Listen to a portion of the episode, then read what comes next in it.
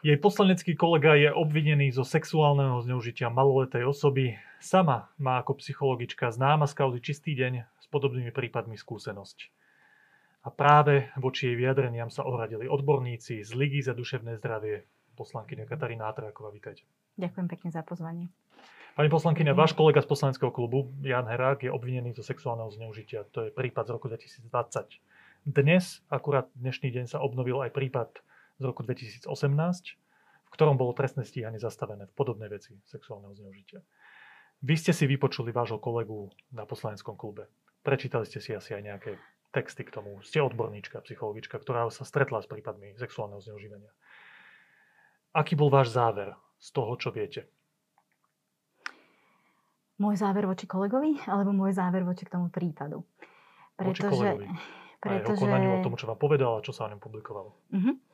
E, pretože možno celá tá kauza vznikla tak trochu aj preto, že ja ten príbeh vnímam v dvoch rovinách. Jednak voči nemu osobne, ako kolegovi, poslancovi, ktorému sa teraz toto deje. A nemôžem v tom nevidieť aj príbehy iných klientov e, a ľudí, ktorých poznám, ktorým sa e, deje alebo dialo čosi podobné. Takže aj preto som si dovolila sa k tomu vyjadriť, že kolega Herák nie je jediný človek a nie je jediný príbeh, ktorý som vo svojej profesionálnej kariére takto stretla. Takže sa Čiže... vyjadrujete ako v dvoch rovinách. Jedna áno, vec je, som kolegyňa, poslankyňa Národnej rady, kolegyňa Jana Heráka, som psychologička, ktorá má s takýmito prípadmi, prípadmi skúsenosť. Áno, tak, takéto prípady som, som stretávala v poradní a mám, mám s nimi skúsenosť. Dobre, tak Komunikovala s, tým, s tými ľuďmi. Čiže čo sa týka tej prvej časti kolegu Heráka, my sme sa to dozvedeli, teda ja priamo od neho a, a bolo to samozrejme medializované. Potom prišiel na klub, kde objasnil svoju situáciu, respektíve vysvetlil ju zo svojho pohľadu. To vysvetlenie mne osobne dávalo logiku. A, a... To čo ty myslíte tým, že vám dávalo logiku? Logiku znamená, že e, má pre svoje konanie alebo pre, pre svoju obhajobu akú, akúsi argumentáciu, ktorá z môjho pohľadu nestojí na vode. Takže hneď na prvý pohľad, keď to počujete, na prvé počutie sa vám zdá, že tak toto není blbosť, ktorú ten človek vymyslel, že má to nejakú ano. konzistentnosť, to, čo Áno. hovorí. Áno. Čím netvrdím, že je vinný alebo nevinný, k tomu sa neviem vyjadriť. To je na, na vyšetrovateľoch a na súde samozrejme. Ja len hovorím o tom, že o, tej, o tom krátkom úseku spred dvoch týždňov a týždňa, kedy, kedy sa to aj verejnosť dozvedel, kedy sme sa to my dozvedeli a kedy nám to on vysvetloval na klube.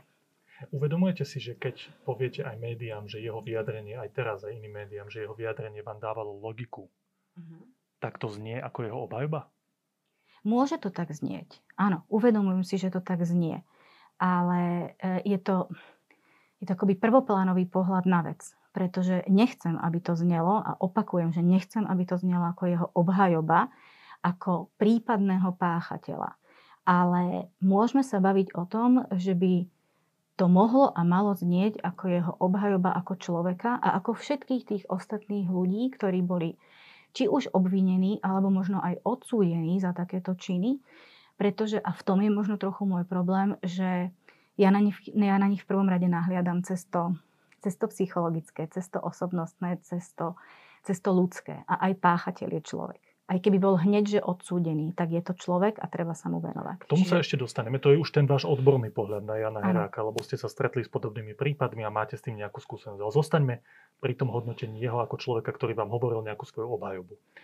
Takže len dopoviem, že ak, ak hovoríte, že môže to odo mňa ako od poslanca znieť ako obhajoba, opakujem, nechcem, aby to znelo ako obhajoba trestného činu, určite nie, e, ale uvažujem nad tým ako nad, nad, v rámci tej človečenskej, ľudskej roviny, že on ešte nie je odsúdený a, a teda prežíva tak ako on ako páchateľ, tak aj tá obeď prežívajú nejaký svoj príbeh. A cez toto na to nahliadam. Z hľadiska toho, či to spravil alebo nespravil, je to vo vás 50 na 50. Áno, tak?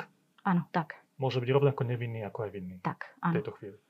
OK, tak ak to vnímate takto, tak ja som si pozeral vaše výroky k tomu a podľa denníka N ste Herakovi vyjadren vám dáva logiku, to ste zopakovali a vysvetlili, že v čom. Áno. Že tie argumenty, ktoré používal, si neprotirečia, že na prvý pohľad nevidieť, že toto je blbosť, čo hovorí, že možno to tak bolo, možno nie. Áno. OK. A ďalšia vec tam bola napísaná, že svojim pohľadom na vec vás presvedčil. To ste ako mysleli? To som nepovedala. To, ne, nemyslela som to nejak, lebo toto som nepovedala. To je interpretácia pani redaktorky. Takže neviem sa k tomu vyjadriť, lebo ja som nepovedala, že ma, môjim pohľad, že ma svojim pohľadom presvedčil. Ja som povedala, že jeho vysvetlenie na klube mi dalo logiku. Bodka. To ďalej je interpretácia pani redaktorky. No dobré, a ak by ste to mali sa vyjadriť tomu výroku svojim pohľadom na vec vás presvedčil, tak to tak nie je, že ani vás nepresvedčil, ani vás nie, ani pozitívne, ani negatívne. Ani ma vás... nepresvedčil, ani ma mne nepresvedčil. Tak. Hej. OK, v poriadku. E, ďalšia vec je prejdeme k tomu vášmu odbornému stanovisku, ale ešte sa zastavme pri tej politike na chvíľu. Dnes, akurát dnešný deň, bolo obnovené vyšetrovanie z roku 2018. A po tomto obnovení toho vyšetrovania strana Sloboda a Solidarita vyzvala, aby sa vzdal poslaneckého mandátu. Vy ste povedali, citujem, kým sa prípad neuzavrie, nevidím dôvod, aby ako poslanec skončil. Za týmto si stojíte? Áno. Napriek tomu, že sa obnovilo aj vyšetrovanie z roku 2018? Áno. Ktoré, ak zdá sa, akoby priťažovalo tým náznakom, že niečo za tým môže byť? Áno, napriek tomu si za tým stojím. Dobre, vy sa stretávate, stretli ste sa s mnohými takýmito prípadmi a aj odborníkov, ktorých vyjadrenia som čítal v médiách, tak oni hovorili, že je to silno, oni hovorili niektoré pozastavenie mandátu, to sa nedá v prípade poslanca Národnej rady. Ale že je to minimálne veľmi silný signál, že človek, ktorý je v Národnej rade, či to spravil, či to nespravil, sa vzdá toho mandátu, potom očistí svoje meno prípadne podľa toho, ako sa tá situácia vyvinie, v jeho prospech alebo neprospech, či to spravil alebo nespravil. Ale v každom prípade je to silný signál, že už nie som nadradený nad tou potenciálnou obeťou, už nemám tú funkciu proste a robím to úplne dobrovoľne, aj keď som nevinný a stojím si za tým, ale vzdávam sa toho mandátu. Toto podľa vás nie je správny postoj? Nie je to správny signál? Ako bol by to správny signál. Áno, je to správny signál. Keď som teraz pred chvíľou povedala, že si za tým stojím, tak, tak tvrdím tým, alebo to, čo tým chcem povedať, je, že ja by som na jeho mieste konala inak a že počet tých trestných oznámení za mňa nezohráva rolu. Či je jedno, alebo ich je 5. Takže ak, že pri jednom by sa nemusela, pri dvoch by sa mal, tak to ja tú situáciu nevidím. Je na ňom, je na jeho rozhodnutí, ako, ako tú situáciu pojme. Uh, ja by som konala tak, ako by som to cítila. Ak by som sa cítila nevinná, tak by som sa poslaneckého mandátu nevzdala. Ak by som vnímala akýsi podiel viny alebo aspoň vysokého nedorozumenia, tak by som sa vzdala samozrejme. Takže Ale ja môže neviem, to byť pozitívny to signál, keby bol teda nevinný a cítil to tak, že je nevinný. Môže to byť pozitívny signál, keby sa vzdal toho mandátu, ale nie je to žiadna jeho povinnosť ani ano. niečo, na čo by mala spoločnosť tlačiť. Áno, tak to vnímam. Podľa vášho názoru. Uh-huh. Ja sa vrátim k tomu, čo ste povedali pred chvíľkou. Ďalší váš citát. V kontexte iných príbehov, čo poznám, ma počet podozrení nevyrušuje. Hovorili ste, že sa stretli s viacerými prípadmi, keď tam bolo viacero tých obvinených a aj tak to bolo vymyslené obvinenia. Tomu rozumiem ako odborníčke, keď toto poviete. Asi politička, kolegina pána Heráka, a to má absolútne výbušný kontext. Áno, Znie to, ako by ste sa ho zastávali. Pán poslanec Čekovský, váš kolega, aj pani poslankyňa Záborská boli ďaleko opatrnejší. Oni povedali, poznám ho ako seriózneho človeka, ale to, či to spravil, či nie, nech posúdia orgány činné v trestnom konaní. Bola to, to chyba? Ja. Toto vyjadrenie bola chyba? Ktoré? Že ste hovorili o tom, ako máte odborníčka skúsenosť aj s prípadmi, keď si to niekto vymyslel. Um, nie, nevnímam to ako chybu. Skôr to vnímam ako otvorenie diskusie. Pretože, tak ako hovoríte, som politička. No ja si myslím, že musím do toho ešte dorásť, že my sme v tom parlamente rok a veľa sa učíme, samozrejme. Ale za mňa je to iná pozícia, než akú som mala doteraz a teda iné možnosti, aké tá pozícia otvára. A čo sa týka napríklad takýchto príbehov sexuálneho zneužívania detí, tak tá téma, tak ako som hovorila, má pre mňa niekoľko rovín. Jedna z tých rovín je, že myslím, že spôsob vyšetrovania sexuálneho zneužívania a vôbec spôsob, ako my dnes tu vnímame násilie a ako ho vyšetrujeme, násilie v rodine, násilie v intímnych vzťahoch, ako, ako je nastavený proces vyšetrovania, za mňa nie je to úplne v poriadku. Je tam veľa momentov, ktoré by sa mali zmeniť, posunúť. A verím, že teraz ako poslanci parlamentu budeme mať na to vplyv a môžeme tú diskusiu aspoň otvoriť, o tých veciach hovoriť a, a teda ich posunúť. Je to pre mňa paralelná situácia ako teraz pred dvomi mesiacmi. To, čo sa dialo v kolúznej väzbe, odborníci alebo teda ľudia, ktorí sa toho ktorí sa s tým stretávali, vedeli. To nie sú nové informácie, ktoré zazneli teraz vo februári, alebo teda v marci. To, aké sú ťažké podmienky kolúznej väzby, to myslíte Hej, asi. všetci o tom, alebo teda tí dotknutí o tom vedeli. Ale nič sa neriešilo. Kým neprišla kauza Pčolinsky. A teda e, nechcem to, nechcem teraz tomu dávať nejakú mimoriadnú váhu, aby to zase nebolo prekompenzované na, na inde, ale e, ja myslím, že kauza Herák by mohla otvoriť práve tieto situácie, alebo teda práve túto problematiku. Spôsob, ako my v procese vyšetrovania narábame s obeťou a narábame s obvineným. To nie je v poriadku. Takže preto ja, ja som, som pýtam, to tvrdila. Pani Hatraková, ja sa len pýtam, lebo otvoriť diskusiu sa dá rôznymi spôsobmi. Isté. Isté. Diskusiu sa dá otvoriť aj tým, že nejaký politik chce pomôcť svojmu kolegovi, ktorý je momentálne v kolúznej väzbe, dostať ho von z tej väzby. OK. Ano to je samozrejme negatívna motivácia, lebo to, že sa zlepšia podmienky väzby, je len vedľajší efekt tej diskusie. No a vy ste ako psychologička s dlhoročnou praxou aj s nejakým renomé povedali v prípade vášho kolegu, ktorý je podozrivý zo sexuálneho zneužitia, aj tú odbornú časť. Vo všeobecnosti ale existuje veľa prípadov, keď sú aj neprávom obvinení ľudia a existuje zlé spôsoby, akým spôsobom sa to vyšetruje a tak ďalej. No a ja sa vás pýtam, či si teraz s nejakým odstupom času nemyslíte, že to bol nešťastný spôsob, lebo verejnosť, mnoho aj novinári evidentne, však to vidíme z tých mediálnych výstupov, si to spojili. Spojili si to vaše odborné vyjadrenie s reálnou situáciou v parlamente a cítili z toho, že vy pána Heráka obhajujete, ako by to nespravil. Kladiete dôraz na jeho prezumpciu neviny. Nebol to teda nešťastný spôsob, ako tú diskusiu otvoriť? Uh, mrzí ma to a dokonca budem opakovať, že takto to nemyslím že keď hovorím, že túto tému treba otvoriť, tak to hovorím aj v kontexte času. Že keby sme tu sedeli v marci minulého roku, tak mám nádej, že ťažké témy sa dajú otvárať aj iným spôsobom. Dnes tu nádej nemám po roku v parlamente. Viem, že teda bolo veľa, veľa situácií, kde bolo evidentné, že musí existovať nejaký spôsob motivácie, nejaká niečo viac, čo bude témy otvárať. Takže do istej miery aj preto to takto robím. Takže vy ste úplne vedome, keď ste sa vyjadrovali k prípadu Herák, ste do toho išli s tým, dám tu aj toto odborné stanovisko, aby som otvorila tú tému. Áno. Áno. Dobre. Povedali ste Pretože jasne. je to nielen o poslancovi Herákovi. Je to o tých stovkách ľudí, ktorým sa toto deje a ktorí nemajú také možnosti ako, ako má pán poslanec e, na, povedzme, platiť si advokátov, e, vyviniť sa z toho nejakým spôsobom. Proste ja za tým vidím tie stovky utrápených, zničených ľudí a myslím si, že nemáme právo toto robiť nikomu. Takže preto tú tému otváram. Ďakujem. Povedali ste veľmi jasne v tejto časti, že vy teda neposudzujete to, či je vinný alebo nevinný, ani sa neprikláňate na jeho stranu, ani ho neobhajujete, len vám sedela tá jeho argumentácia, že tam neboli nejaké logické fauly v tom, čo hovoril. A zároveň ste povedali tú odbornú časť. Existujú aj také prípady, aj také a mali by sme sa o tom rozprávať. Dobre, poďme k tej druhej časti celej veci. A to je vyjadrenie vašich kolegov, profesných odborníkov, psychológov a psychiatrov z Ligy za duševné zdravie. Teda Liga za duševné zdravie vydal vyhlásenie, ktoré podpísali. Tuším, že vyše 50 psychológovia a psychiatri. Priamo vás tam menujú v tom svojom vyhlásení, ako jediného človeka, tuším, v tom vyhlásení menujú vás a zásadne nesúhlasia s vašim tvrdením, že pri násilí na deťoch, v rodinách a v intímnom vzťahu sa nedá hovoriť o striktnom rozdelení obete a páchateľa. Tvrdia, toto vychádza z vášho výroku medializovaného. Nedá sa hovoriť o striktnom rozdelení obete a páchateľa pri takomto type násilia na deťoch, v rodinách a v intimnom vzťahu.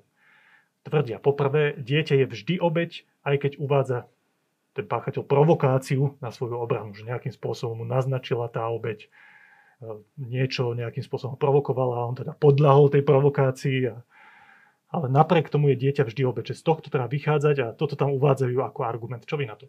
Že majú absolútnu pravdu. Ja s tým úplne súhlasím. Dieťa je vždy obeď.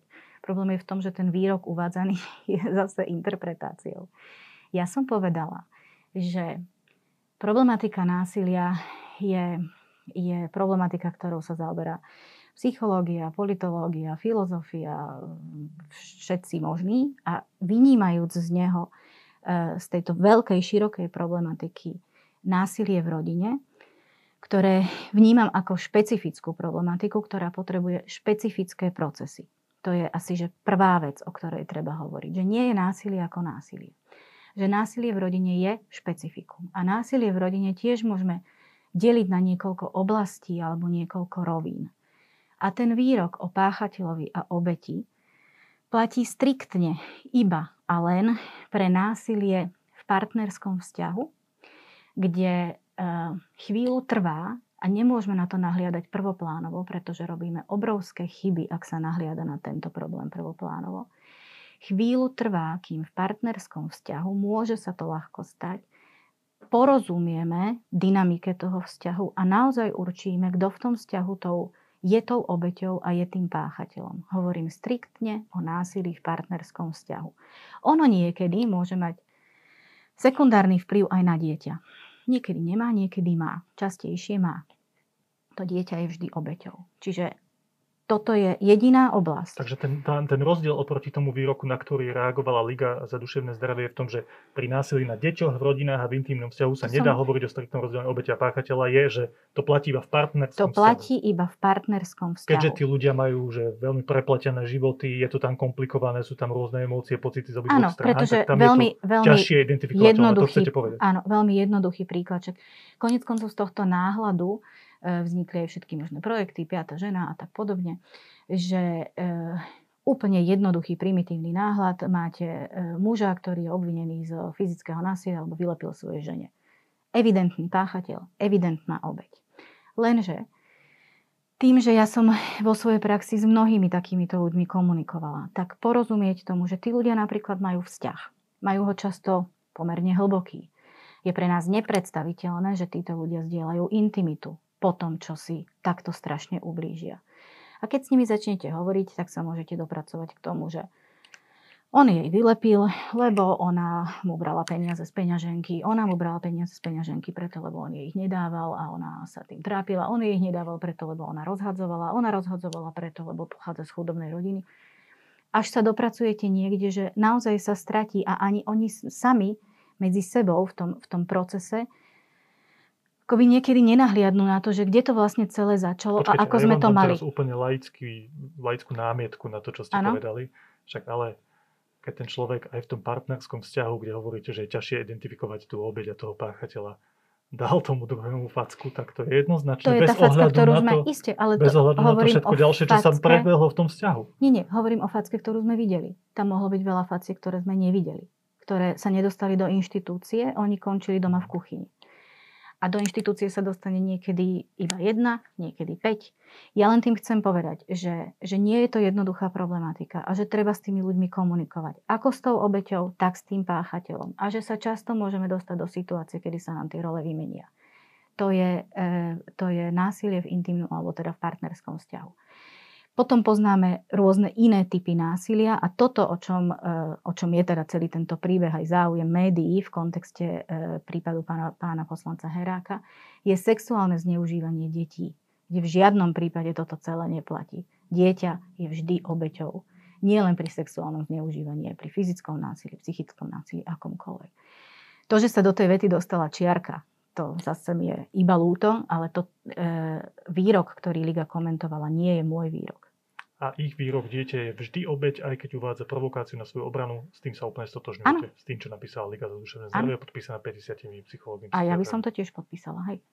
OK, druhý bod tej ich kritiky spočíva v tom, že im prekáža apel na prezumpciu neviny. Aj v prípade poslanca Heráka. Oni tvrdia, že rovnakú váhu má prezumpcia statusu obete. Áno. Čo vy na to? Ja som sa nevyjadrovala k obeti. Uh, to, že má rovnakú váhu je prezumpcia obete, to je pravda, ale mňa sa teda na obeť tam nikto nepýtal. Ale im prekáža to, že tam že cítili od niektorých poslancov, od vás určite tiež, keď, keďže vás tam menujú v tom ich vyhlásení, apel na prezumpciu neviny. V prípade poslanca Heráka. Cíti... Vaša odpoveď teda je z toho, čo ste povedali v prvej časti. Ja mám pocit teraz, že vy, vy ste neapelovali na prezumpciu neviny Jána Heráka, ale ako odborníčka ste hovorili o prípadoch, Áno. Prípadoch kde treba dávať pozor na vymyslené obvinenia a tak ďalej. ľudí, Áno, všetkých tých ostatných ľudí, ktor- v e, prípade ktorých sa aj takéto, aj takéto veľmi ťažké obvinenia zo sexuálneho zneužívania detí v čase ukázali ako nepravdivé. Takže Čiže... keď niekto hovorí, že Katarína Hatraková apelovala na prezumpciu neviny Jána Heráka, neplatí to? To neplatí. Nie, nie, to neplatí. Ja som na prípad Jana Heráka pozerám celom tom kontexte tých dvoch rovín. Jedna vec je on, ktorý to otvára, je zaujímavý, ale v tejto chvíli na Slovensku je neviem koľko ľudí, koľko mužov, ktorí sú obvinení zo sexuálneho zneužívania dieťaťa, tie prípady skončia tak alebo tak. My nevieme. To sú neznámi ľudia, úplne že no name. On je známy a teda otvoril túto tému, preto som sa k tomu takto vyjadrovala. Nie len prvoplánovo, že či pán poslanec Herák má alebo nemá. Snažila som sa akoby apelovať na to, že toto je ďaleko hlbší problém. Preto som to takto komunikovala. Tretí bod, e, tretí argument Ligy za duševné zdravie spočíva v tvrdení, že vykonštruované obvinenia tvoria len 2 až 12% oznámených prípadov. No a to je protiargument možno k tomu, čo tvrdíte, že chcela som ako odborníčka poukázať na to, že existujú aj falošné obvinenia. Dokonca ak ich je viac, tak sa ukáže, že 5 prípadov bolo falošných obvinení. Oni tvrdia, že to je relatívne malé množstvo z toho celkového počtu. A otázka je, že či potom má zmysel aj ako odborníčka, aby ste poukazovali na, tom, na to, že existuje veľa prípadov, ktoré teda sú vykonštruované. No, Netuším, odkiaľ majú tie čísla. Tvrduje, že z nejakých zahraničných zdrojov, ak sa nemýlim. OK. Uh, aj preto to by bola veľmi zaujímavá diskusia eh, na túto tému, pretože myslím, že tú situáciu už len napríklad úplne inak vidia uh, trestnoprávni sudcovia a vidia sudcovia v civile. Vidia sudcovia, ktorí si v civile v rámci, v rámci rozvodových konaní vypočujú o sexuálnom zneužívaní otca E, teda e, otca dieťaťa v rámci toho procesu si vypočujú celkom veľa. Málo kedy je podané trestné oznámenie. Čo, niekedy aj je podané trestné oznámenie. Mnohé z týchto, e, z týchto obvinení sa ukázali ako falošné, pretože sú účelové len pre proces rozvodu, len pre proces boja o dieťa. Čiže už len myslím, že keby sa stretli takíto a takíto sudcovia, tak by na to mali úplne iný pohľad a dostali by úplne iný, či, iné čísla. Ale neviem odkiaľ, m, mm, teda, z čoho Liga vychádza. Úplne na záver tejto našej diskusie by som sa vás eh, rád dopýtal takú ľudskú vec. Lebo z vašej reakcie na vyhlásenie Ligy za duševné zdravie vyplýva, že už ich prvý bod, asi ten najdôležitejší, alebo aj s tou prezumciou neviny, vyplýva z istého nepochopenia toho, čo ste mysleli, čo ste povedali, ako sa zmiešal kontext toho, že ste politička a že ste psychologička. A títo renomovaní odborníci k tomu zaujali dosť zásadné stanovisko, ktoré podpísali. A ja sa čudujem tomu, že vy, keďže pracujete v tej oblasti dlhé roky, asi sa s tými ľuďmi stretávate, asi máte telefónne čísla. Prečo ste sa o tom neporozprávali a teraz v médiách rozprávate, ako ste to teda mysleli a reagujete na vyhlásenie Ligy za duševné zdravie? Ako, ako to mám rozumieť? Nie ste v kontakte s týmito vašimi kolegami? Som. Mňa to nesmierne mrzí, tento postoj Ligy za duševné zdravie. Ja som sa snažila komunikovať aj s pánom riaditeľom, pretože som s Ligou za duševné zdravie mala veľmi dobrý kontakt v čase, keď som pre nich pracovala, pre poradňu Nezábudka. E, čiže ľudsky ma to nesmierne mrzí. A nesmierne ma to mrzí aj odborne, pretože nemali by sme ako odborníci na duševné zdravie takýmto spôsobom komunikovať. Ja som naozaj očakávala, že aspoň tí kolegovia, s ktorými som vo veľmi úzkom kontakte, sa ma opýtajú, čo som tým myslela. Nestalo sa to teraz a nestalo sa to ani pri prvom prípade, eh, čo bol ten článok, tá červená čiara, kedy sa Liga za duševné zdravie tiež vlastne pod to podpísala, promovala to. Takže ja môžem len skonštatovať, že mi je to ľudský ľúto. Snažila som sa, nie že snažila, ja som s viacerými kolegami o tom hovorila, aj som im to vysvetlovala takto, ako to vysvetľujem vám. V podstate nebolo treba, pretože uh, ja o tom nehovorím dnes prvýkrát. Toto je téma, ktorú otvárame uh, aj, aj teda úplne nie na pôde parlamentu, lebo sme zatiaľ v rovine tvorby tých zákonov, ale hovorili sme o tom na ministerstve spravodlivosti, čiastočne na ministerstve vnútra, keď som podávala pozmeňovať k zákonu o obetiach. Čiže pre mňa je to úplne bežná, otvorená téma, o ktorej hovorím skoro, že denne kolegovia poznajú moje postoje. Takže toto ja, žiaľ, ľudský mi to je ľúto, čo sa týka tej politickej roviny. Očakávala som, že sa takéto veci budú diať. To bola poslankyňa Katarína Dráková. Ďakujem pekne, ste prišli. A ja ďakujem.